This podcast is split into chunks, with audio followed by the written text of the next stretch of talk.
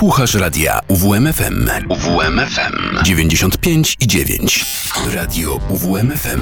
Uwierz w muzykę. Reset. You are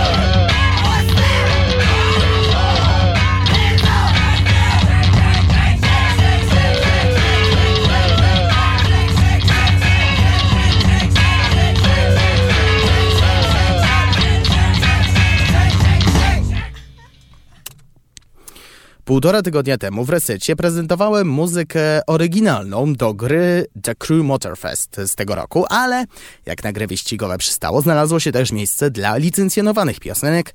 Jedną z nich wysłuchaliśmy przed chwilą, to była formacja White Denim z utworem Shake, Shake, Shake. Mam nadzieję, że głowy nie zostały zakręcone. Na radiowym zegarze mamy 3 minuty po godzinie 17. Zaczynamy kolejne wydanie audycji Reset na antenie radia UWMFM, odcinek numer 137. Witam Was serdecznie przy mikrofonie Szymotołpa i standardowo do godziny 18, jak co niedzielę na 95 i 9 opowiadam co dzieje się w świecie gier komputerowych w akompaniamencie growej muzyki. Parę e, tygodni temu, parę dni temu na facebookowym profilu pisałem o dalszym ciągu e, Unity, mianowicie od, e, o tym, że firma postanowiła zmienić decyzję i mm, ten temat miał być głównym tematem odcinka, ale w ostatniej chwili została ta decyzja zmieniona. Te informacje znajdziecie w growych informacjach. A co będzie główny temat odcinka? Informacja, która może być e, szokująca. E, ale jaka informacja, Szymonie? Już daję odpowiedź. Jim Ryan, który e, jest bardzo dobrze znany graczom, po 30 latach odchodzi z firmy Sony. E, taka klamra nastąpi dopiero w marcu przyszłego roku, ale informacja pojawiła się parę dni temu, no i dla mnie to było szokujące, bo wydawało się, że Jim Ryan raczej zostanie na trochę dłużej, ale rynek szybko zweryfikował i no, musiało dojść e, do tego kroku. Więcej o tym opowiem w temacie odcinka. Oprócz tego pojawią się też growe informacje, w których e, prócz e, tematu Unity będzie między innymi o Capcomie, który dał odpowiedź na pytanie, w jakiej sytuacji stanęłaby firma, gdyby dostali opcję wykupu od giganta przykład podam e, podczas e, GI. Będzie też o Sony, ale w innym kontekście, bo ta firma została zhakowana. A dzisiejszy przegląd premier będzie obfity, składający się z sześciu pozycji z czego pięć e, to są najnowsze pozycje, a jeden jest grą, o którym opowiadałem, ale warto o niej przypomnieć, bo ukaże się kompletna edycja. Jeśli chodzi o playlistę dzisiejszej audycji, składać się będzie z nowszych kawałków, z trochę starszych. Taki muzyczny miszmasz. I przy 2023 pozostaniemy. Znowu będzie MLB The Show 23, ale będą nowe piosenki, bo te pojawiły się w ramach aktualizacji. Dziś wysłuchamy dwóch nagrań. Stuck zespołu 30 Seconds to Mars, a później formacja Queens of the Stone Age, utwór pod tytułem Paper Machete. I've been lost in your eyes all afternoon The more I drift, the closer I get to you. She's a ghost, and the truth it's impossible. But I love her lies. You make sure I don't find somebody new. It's the way you move.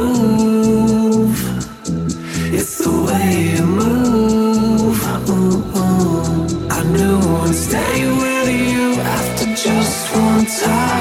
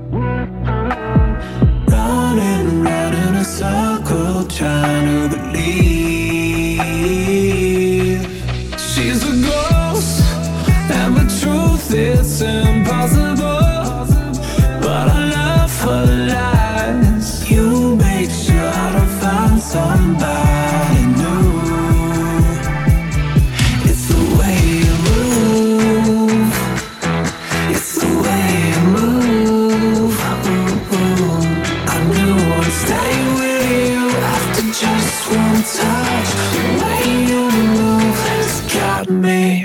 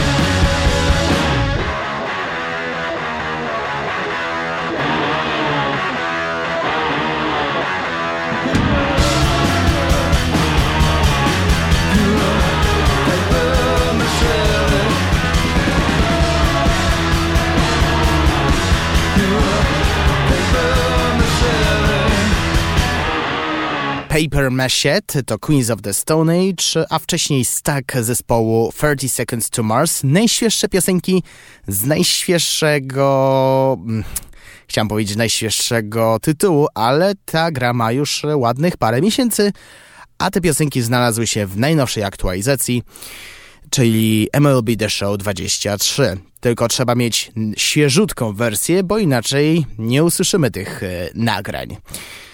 No dobrze, przejdźmy już do tego, co dzieje się teraz, a tak naprawdę co działo się w ostatnich siedmiu dniach. Rozpoczynamy. Growe informacje.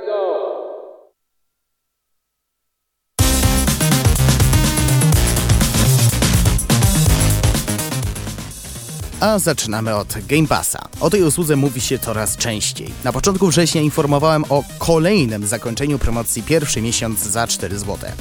Gdyby tego było mało, w przyszłości stali klienci mogą odczuć większe chudnięcie swoich kont bankowych, o czym już teraz informuje szef Xboxa Phil Spencer. Myślę, że cena i tak niedługo wzrośnie. Ostatnio podnieśliśmy koszty, ale decyzja została podjęta po starannej analizie. Uważamy, że ważne jest, aby świadczyć usługi, które są uznawane za wystarczająco wartościowe, nawet jeśli ceny wzrosną. W rozmowie z portalem Gaywatch Spencer zapewnia, że podwyżki cen Game Passa nie powinny nastąpić w najbliższym czasie. Na chwilę obecną można tę sytuację określić jako pieśń przyszłości. Nie zmienia to jednak faktu, że wypowiedzi szefa gamingowego oddziału Microsoftu mocno zburzyły społeczność skupioną wokół giganta z Redmond. Raczej nie uświadczymy bojkotu, ale głos negatywny ludzi stanie się coraz większy. Przejęcie. To słowo może być gamingowym słowem roku 2023, bo wiadomości na ten temat jest sporo. A to Tencent bierze kolejne firmy, a to Embracer odczuwa skutki tych kroków, o Activision Blizzard nie wspominając. Dlatego już tak się nie bezpodstawnie utarło, że przejęcie firmy nie jest przyjmowane przez graczy z otwartymi rękami. Najwidoczniej podobnego zdania jest Capcom, czego możemy się dowiedzieć z niedawnego wywiadu Bloomberga. Haruhiro Tsujimoto, prezes Capcomu, odpowiedział na pytanie prowadzącej, jakie stanowisko zajmuje jego firma w obliczu przejęcia Activision Blizzard przez Microsoft. Tym bardziej, że przecież znacznie więcej studiów miało być na celowniku giganta z Redmond, o czym mówiłem tydzień temu w resecie. Nie sprecyzował, czy to właśnie Microsoft miał plan zakupić Capcom. Tak może wynikać z kontekstu, ale nie mamy co do tego pewności. Za to możemy mieć już pewność co do tego, że gdyby teraz gigant z Redmond przyszedł do Capcomu z taką propozycją, japoński gigant spuściłby tę propozycję w kiblu. Oczywiście sam nie użył tych słów. A jakich? Posłuchajcie fragmentu cytatu. Elegancko odrzuciłbym taką propozycję, bo wierzę, że byłoby lepiej, gdybyśmy pozostali równymi sobie partnerami jako liderzy na rynku gier. Cóż, nie można powiedzieć, że taki model biznesowy się Japończykom nie sprawdza. Akcje po premierze Resident Evil 4 Remake biły rekordy tak samo jak później Capcom odnotował rekordową sprzedaż gier w 2022 roku. Nawet niedawno wy wydane Exo Primal mogło się pochwalić ponad milionem graczy.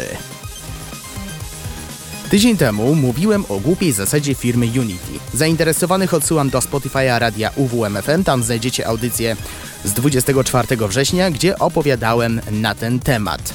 Ale mówiąc w skrócie, firma pomyślała, że dobrym pomysłem byłoby wprowadzenie ryczałtu od każdej instalacji gry stworzonej na ich własnym silniku. Mamy dalszy ciąg w tej sprawie. 22 września na stronie internetowej Unity pojawił się list otwarty do naszej społeczności. Jego autorem jest Mark Witten, to szef działu Unity Create. Nie należy tej osoby mylić z Johnem Riccitellim, czyli prezesem całej firmy. Tekst zaczyna się od serii kolejnych przeprosin. Dla twórców liczą się jednak konkrety, a te przychodzą w następnych akapitach. Nasz plan Unity Personal pozostanie bezpłatny i nie będzie pobierana opłata instalacyjna od gier zbudowanych na tej platformie. Zwiększymy limit ze 100 tysięcy do 200 tysięcy dolarów i usuniemy wymóg korzystania z ekranu powitalnego Made with Unity.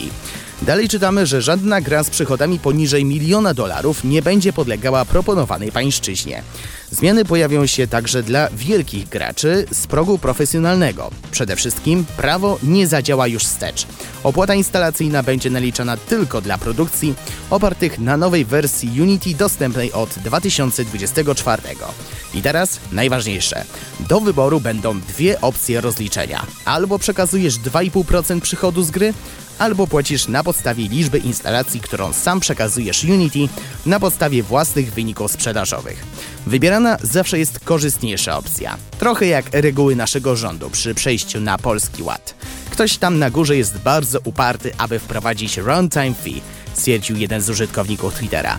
No i pozwólcie, że powtórzę to samo, co pisałem parę dni temu na facebookowym profilu Resetu. Unity, owszem, zgasiło pożar, ale iskry są coraz bliżej krawędzi, a mówiąc krawędź, mam na myśli pożar. Cyberpunk 2077 przeżywa obecnie kolejny renesans popularności za sprawą aktualizacji 2.0 oraz dodatku Phantom Liberty. Nowa wersja gry wprowadziła mnóstwo nowości i ulepszeń, a także ukraińską wersję językową. I to właśnie jej będzie dotyczył ten news. Okazuje się bowiem, że po przełączeniu na język naszych wschodnich sąsiadów doświadczymy co najmniej kilku antyrosyjskich elementów nawiązujących do trwającej wciąż wojny z Rosją. Sytuacji przyjrzał się serwis Rock Paper Shotgun i podaje, że jednym z takich easter eggów jest wypowiedź idź w tym samym kierunku co statek, nawiązująca do słynnej odpowiedzi ukraińskich obrońców Wyspy Wężowej na wezwanie Rosjan do poddania się. W Cyberpunku 2077 pojawiło się także graffiti sugerujące, że Półwysep Krymski należy do Ukrainy.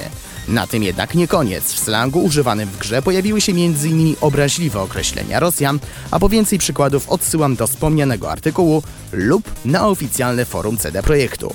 Na odpowiedź polskiego studia nie trzeba było długo czekać. CD Projekt Red opublikował przeprosiny na oficjalnych kanałach w serwisach VK oraz Telegram. Można przypuszczać, że za antyrosyjskie elementy odpowiada firma SBT Localization, która przygotowała ukraińską wersję językową Cyberpunka. Cała sytuacja może nieco kojarzyć się z aferą wokół The Medium studia Bluebird Team. Tam z kolei po premierze mieliśmy w grze kilka elementów nawiązujących do współczesnych wydarzeń w naszym kraju, takich jak odwołania do. Tak ruchu ośmiu gwiazd, które zostały później usunięte. Pozostając przy Cyberpunku, wydawać by się mogło, że tak duży sukces sprawiłby, że CDPR zrewiduje jeszcze swoje plany dotyczące zakończenia wsparcia dla Cyberpunka. Niestety trzeba czasami umieć powiedzieć stop nawet jeśli obiecało się przed premierą więcej zawartości dla gry. Reżyser Cyberpunka 2077 Gabe Amantagello potwierdził dla PC Gamera, że w planach nie znajdują się już żadne większe dodatki i aktualizacje do gry. Wspomniał, że pomniejsze zmiany jeszcze do produkcji trafią, ale nie będą to znaczące zmiany. I wiecie co? To obecnie najzdrowsze podejście do marki. Redzi wystarczająco przeliczyli się na ryzyku użycia testowej wersji Red Engine 3 i bardzo dużo stracili na całej aferze związanej z premierą gry na PS4 oraz Xboxie One, a to miało miejsce prawie 3 lata temu. Studio pracuje obecnie w całości już na Unreal Engine 5, więc najlepiej będzie skupić się na pracach nad kontynuacją na nowej architekturze. A na koniec Sony zhakowane. Ponownie. Jak twierdzi serwis Cyber Security Connect, zorganizowana grupa cyberprzestępców Ransomed.vc dokonała ataku ransomware na japońskiego giganta, stojącego m.in. za konsolami PlayStation. Wedle doniesień Japończycy nie zgodzili się zapłacić okupu za wykradzione dane, w związku z czym wystawione one zostały na sprzedaż. Na uwagę zasługuje fakt, że hakerzy nie przedstawiają się jako tacy, a sami siebie określają mianem pentesterów. Biorąc pod uwagę zapis na ich stronie, można dojść do wniosku, że jest to po prostu niezbyt wyrafinowana forma trollingu. Co dokładnie zostało wykradzione z serwerów Sony? Źródła donoszą o przejęciu mniej więcej niż 6000 sztuk zasobów, z czego większość z nich to pliki Java, HTML i dziennika kompilacji. Zdaje się to być dość niewiele, szczególnie biorąc pod uwagę fakt, że Ransomed.vc ogłosiło wszem i wobec, że, i tu cytat, Udało nam się złamać wszystkie systemy Sony. Nie będziemy żądać okupu. Sprzedamy dane, ponieważ Sony nie chce płacić. Dane są na sprzedaż. Sprzedajemy to. Koniec cytatu. Jako dowód na to, że cała sytuacja nie jest wymyślnym żartem, ransom.vc udostępniło w sieci szereg plików pochodzących z rzekomego ataku. Wśród nich znajdują się rzuty ekranu wewnętrznej strony logowania, prezentacja PowerPoint ze szczegółami odnośnie do testbencha oraz garstka wspomnianych w, w poprzednim e, akapicie, czyli przed chwilą, plików Java. Sony nie wydało jeszcze oświadczenia w sprawie ataku, ani też nie skomentowało w żaden sposób tego zejścia.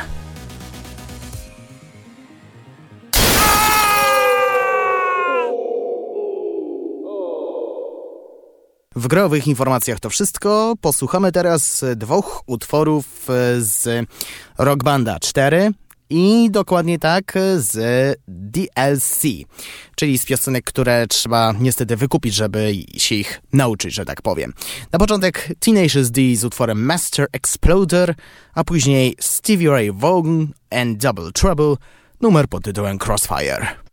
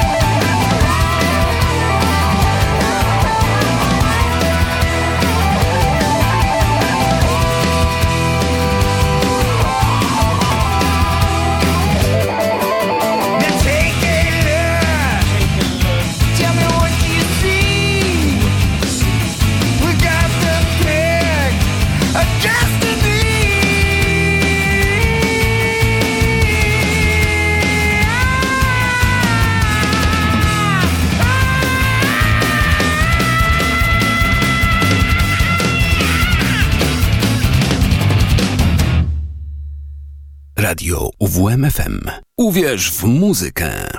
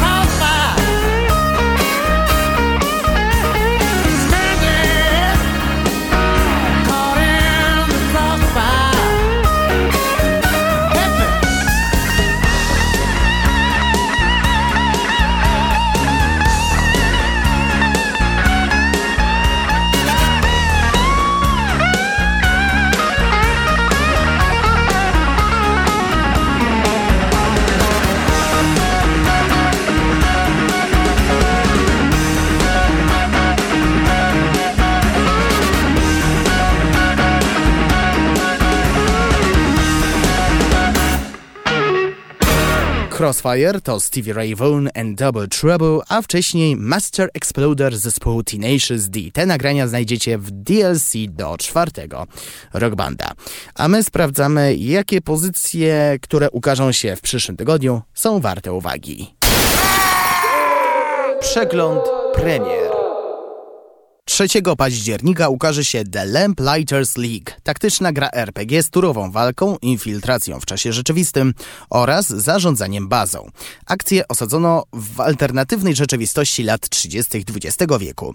Od tysiącleci złowrogi kult wygnanego dworu, czyli Banished Court, poszukuje artefaktów, dzięki którym będzie mógł przejąć władzę nad światem. Jednakże plany niegodziwców nieustannie krzyżuje tytułowa Liga Latarników, złożona z największych bohaterów historii ludzkości.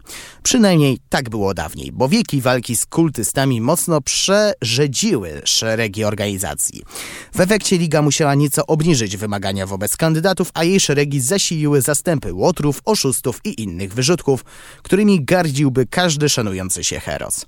Jednak teraz to właśnie te typy spod ciemnej gwiazdy będą musiały powstrzymać złoczyńców oraz stawić czoło pradawnym mocom. The Lamplighters League to dość nietypowe taktyczne RPG. Z jednej strony mamy turowe starcia dobrze znane miłośnikom gatunku, w trakcie których wydajemy rozkazy drużynie zabijaków. Każdy bohater ma własne talenty i umiejętności, a kluczem do zwycięstwa jest odpowiednie wykorzystanie wszystkich bohaterów i obiektów na planszy.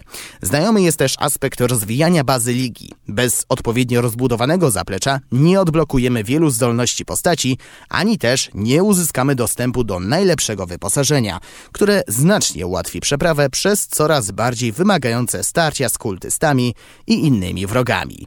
Jednakże prócz tych elementów, The Lamplighters League uwzględnia też rozgrywkę w czasie rzeczywistym na podobieństwo cyklu Commandos. Choć walka zawsze jest turowa, przed starciem przemieszczamy się po planszy w czasie rzeczywistym, niczym w klasycznych grach RPG. Gra ukaże się na komputerach i konsolach Xbox Series.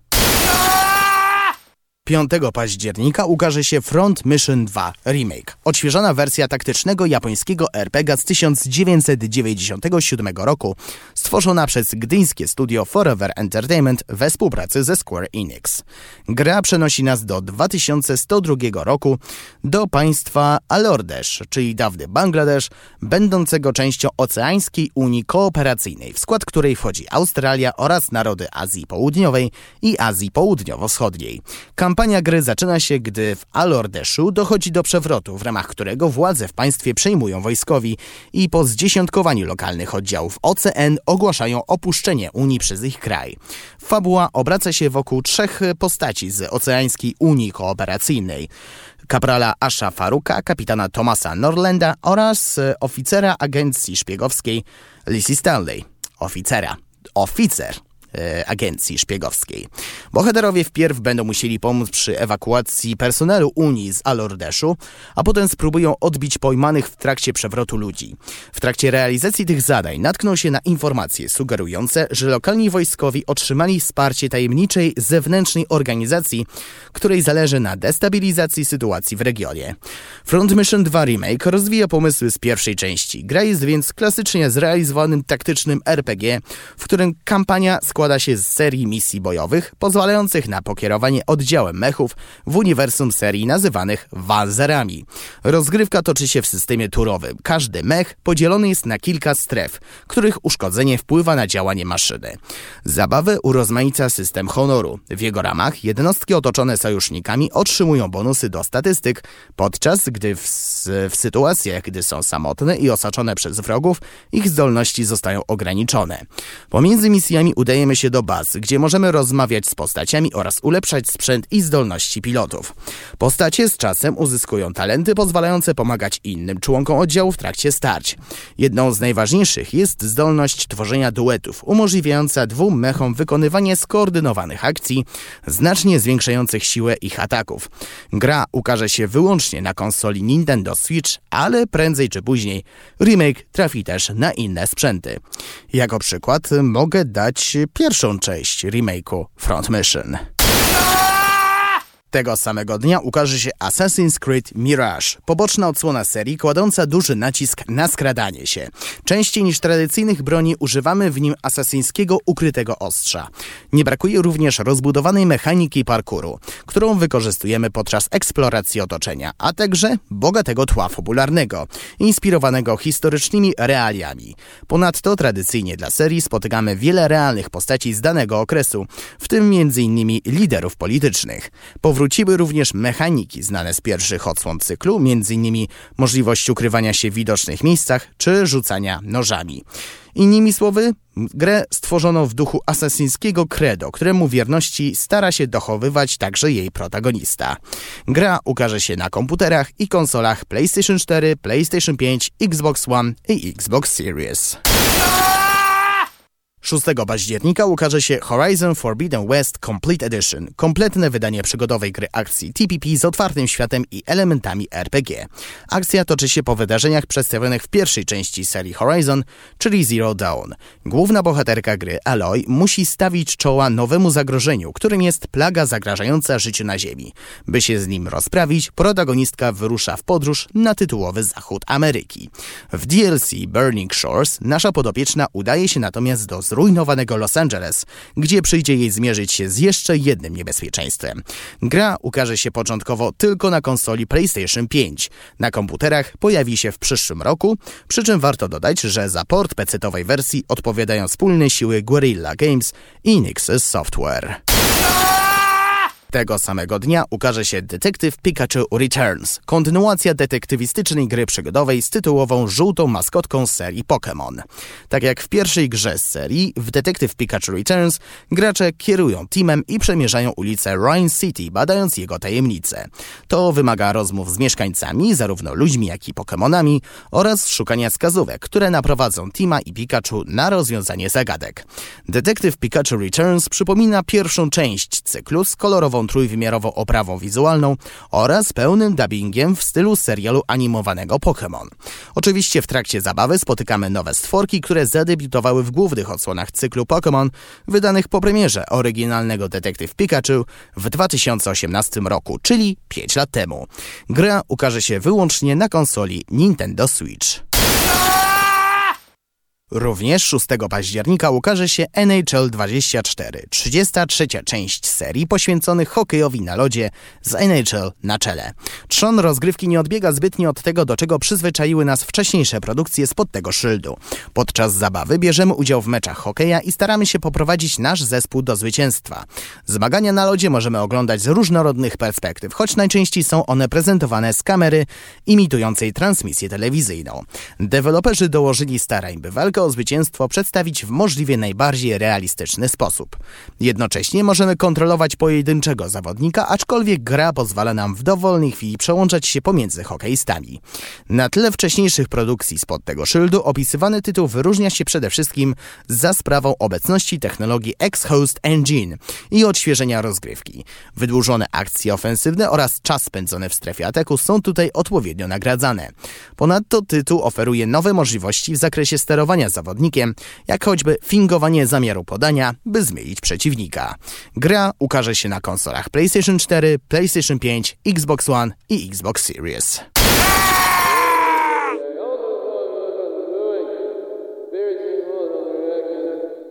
W przeglądzie to już wszystko. Tak przy okazji NHL 24 chciałem zaprezentować jakieś utwory, ale musicie z tym poczekać do przyszłej niedzieli. Dlaczego? Dlatego, że nic jeszcze nie wiemy. Co prawda w sieci pojawiają się mm, zdjęcia ujawniające artystów, którzy się pojawią, ale nie chciałbym zaryzykować, że zaprezentuję coś, czego nie miało prawa tam być, więc poczekajmy jeszcze tydzień, a wszystko stanie się jasne. Sięgnę teraz do mm, Rock Banda, nie, Rock Band już był, sięgnę do Saints Row 2 którego dawno nie było w resecie i postanowiłem, że posłuchamy kolejnych dwóch e, nagrań z tego tytułu. Na początek Paramore, utwór Misery Business, a później Death From Above 1979 z utworem Sexy Results. A po tych piosenkach przejdziemy do głównego tematu odcinka.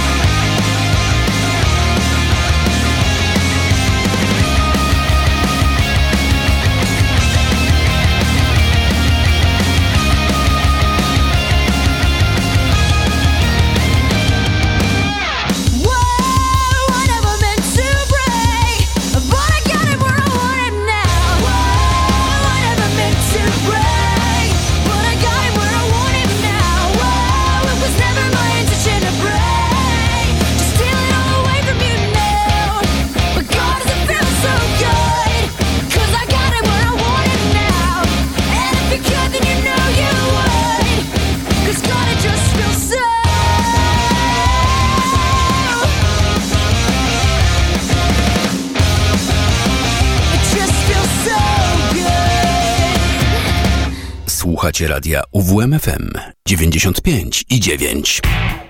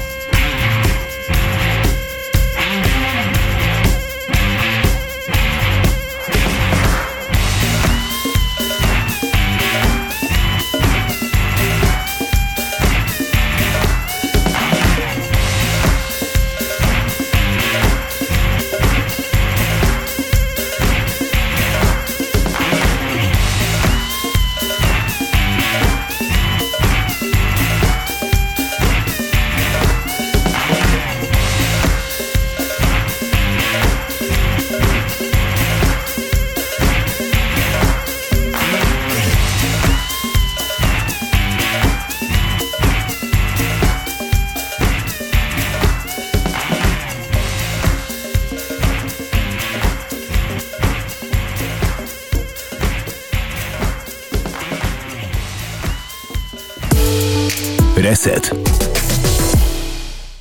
Jim Ryan jest postacią, która na stałe zapisze się w historii Sony. Możemy licytować na kontrowersyjne wypowiedzi, które padły z jego ust. Między innymi da. Czemu ktokolwiek chciałby w to grać w kontekście starszych gier i dostępu do nich w ramach kompatybilności wstecznej oraz historia o urodzinach jego dwóch kotów w mailu do pracowników dotyczącym szanowania różnych opinii na temat aborcji. Nie sposób mu jednak odmówić sukcesów. To w końcu on wprowadził na rynek PlayStation 5 i to w jednym z najdziwniejszych momentów historii współczesnej. Mimo komplikacji wywołanych pandemią i problemów z dostępnością konsoli, wszystko obecnie wskazuje na to, że jest ona na prostej drodze do powtórzenia sukcesu poprzednika. Prawdopodobnie będzie to jedno z ostatnich zadań na liście zasług Jima Ryana w Sony, gdyż po 30 latach spędzonych w firmie właśnie ogłoszono, że opuści jej szeregi w marcu przyszłego roku. Oto fragment oświadczenia. Z przyjemnością wykorzystałem okazję, by mieć pracę, którą kochałem w wyjątkowej firmie. Mogłem dzielić czas ze świetnymi ludźmi i niesamowitymi wspólnikami. Z czasem jednak miałem coraz większe trudności w pogodzeniu mieszkania w Europie i pracowania w Ameryce Północnej. Miałem zaszczyt współtworzyć produkty, które wpłynęły na ludzi z całego świata. PlayStation zawsze będzie częścią mojego życia i patrzę z większym optymizmem niż kiedykolwiek wcześniej na przyszłość Sony Interactive Entertainment. Pragnę podziękować panu Yoshidzie za zaufanie, jakie mi okazał oraz bycie niezwykle wrażliwym i wspierającym szefem. Oświadczenie nie pozostawia wątpliwości co do tego, że mężczyzna rozstaje się z firmą ze względów osobistych i jest w pełni przekonany, że zostawia ją w doskonałym stanie. Sam Kenchiro Yoshida, szef całego Sony, także nie szczędził miłych słów pod adresem Ryana, szanując jego decyzję i dziękując za dotychczasowe sukcesy. Jim Ryan był inspirującym liderem przez cały okres współpracy z nami, ale szczególnie dbając o udany start PlayStation 5 w trakcie pandemii COVID-19. To niesamowite osiągnięcie dokonane przez cały zespół Sony Interactive Entertainment pomogło umocnić sukces tego sprzętu i sprawić, że zmierza on po tytuł największego sukcesu Sony w świecie konsol. Wszystko pięknie, ale co dalej z PlayStation? Na razie ogłoszono, że rolę CEO przejmie Hiroki Totoki, dotychczas druga najważniejsza osoba w Sony po dyrektorze generalnym Kenichiro Yoshidzie. Dział PlayStation zarządzany przez Sony Interactive Entertainment to jedna z głównych części całego portfolio grupy Sony. Wraz z Jimem i zarządem będziemy blisko współpracować nad upewnieniem się, że nasz sukces i wzrosty będą trwać nadal. Nie mogę się także doczekać kreowania ekscytującej przyszłości PlayStation i branży game devowej wraz z SIE i naszymi partnerami biznesowymi. Tyle z części oficjalnej, a na konkretne działania oczywiście będziemy musieli jeszcze zaczekać. Przypominam, że e, Jim Ryan odchodzi z Sony dopiero w marcu przyszłego roku. Pojawiają się już też branżowe podziękowania, a jedną z pierwszych osób, które odniosły się do sprawy był... No właśnie, kto? Teraz chwila na werble. Sam Phil Spencer. To na swój sposób niezwykle urocze zakończenie wspólnej historii obu panów w kontekście niedawnego sporu o Call of Duty i ogólnie o przejęciu Activision Blizzard przez Microsoft. Z pewnością newsy na temat działalności Sony już nigdy nie będą takie same.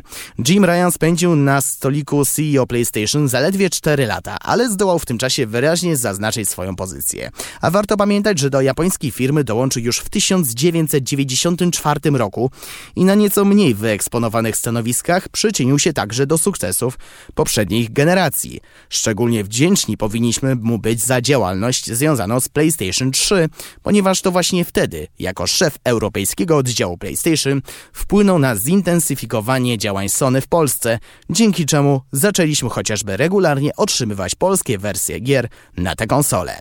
Nie pozostaje nam nic innego niż powiedzieć Ryanowi cześć i dzięki za ryby. Reset.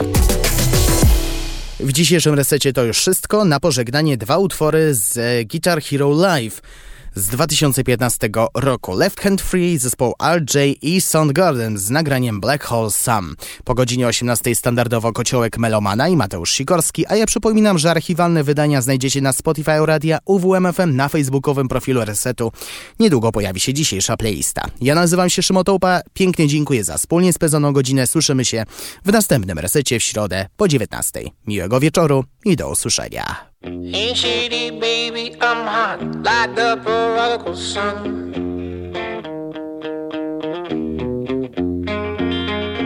Big up Bartolini, meeny, money, mo, and flower, you're the chosen one.